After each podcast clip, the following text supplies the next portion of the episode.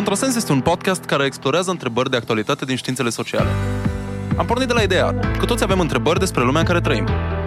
Suntem nedumeriți de tot felul de lucruri. De ce sunt familiile așa cum sunt? Ce influențează alegerea de a naște sau nu? Cum cresc orașele? Cum locuiesc oamenii în ele? Ce explică situația politică în care ne aflăm? Cum își aleg suporterii echipele de fotbal favorite? Ce presupune proprietatea intelectuală și mișcarea împotriva ei? Cum se întâmplă că avem resurse distribuite atât de inegal? Am adresat aceste întrebări în interviurile noastre cu experți, sociologi, antropologi, filozofi. Avem câteva răspunsuri. Cred că dacă ne uităm la statisticile existente în ceea ce privește situația României, putem să spunem uh, cu destul de multă fermitate că politica României n-a reușit să combată sărăcia, n-a reușit să combată sărăcia în primul rând în rândul copiilor, adică în rândul categoriilor celor mai vulnerabile din toate punctele de vedere și n-a reușit să uh, combată riscul de marginalizare socială, adică de lipsă de respect social în cauz, din cauza unei condiții de marginalitate. Cine sunt cei care locuiesc în oraș? Pentru că uh, nu mai poți să-ți permiți, punând întrebarea în acești termeni profund moral, dar nu mai poți să-ți permiți că există simpli cetățeni. Nu există conceptul de simpli cetățeni. Cetățenii sunt poziționați în sistemele productive și de consum, în general. Uh, cele productive sunt legate de faptul de cât lucrezi ca timp, unde lucrezi, cât câștigi, dacă lucrul acesta presupune o muncă cognitivă, dacă presupune sau intensiv cognitivă sau una manuală. Deci, practic, copiii sunt doriți, dar ceva uh, împiedică uh, uh indivizii să facă atâți copii cât doresc.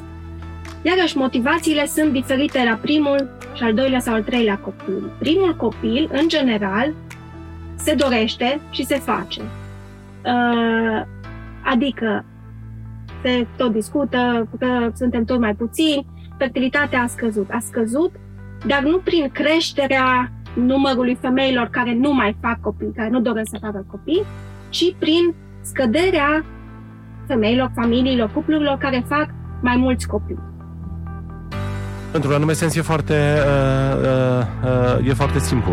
Putem să imaginăm uh, lumea fotbalului ca și un uh, uh, în fel, ca un laborator al, uh, al oricărei uh, uh, societăți. Ce vedem uh, uh, mult mai acut și uh, uh, în multe feluri ce devine vizibil în această uh, lume sunt unul, toate aceste uh, linii de uh, separație care uh, și de fractură care marchează orice uh, Uh, uh, uh, societate, nu? diviziuni regionale, diviziuni uh, uh, locale, desechilibre în plan uh, uh, național. Uh, toate aceste uh, cluburi reprezentanților, suporterilor, sunt cât se poate de uh, vocali în a exprima aceste uh, diferențe. Vedem la lucru diferențe de clasă majore, nu? Cele mai mari rivalități în fotbal se bazează pe distinții de uh, clasă. Suntem un grup de studenți la sociologie.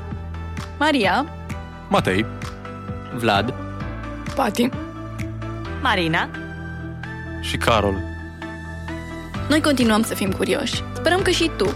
Vom lansa câte un episod pe săptămână, fiecare cu un invitat diferit, pe subiecte diferite. Ascultă-ne pe SoundCloud, urmărește-ne pe Facebook și trimite-ne părerea ta la contrasensaron.protonmail.com Acest podcast este susținut de Facultatea de Sociologie și Asistență Socială, Universitatea Babeș-Bolyai. Compoziția muzicală și masterizarea e făcută de Kind Studios. Am înregistrat deseori la Radio România Cluj, așadar mulțumim pentru studio. Așteptăm reacțiile tale. Pe curând!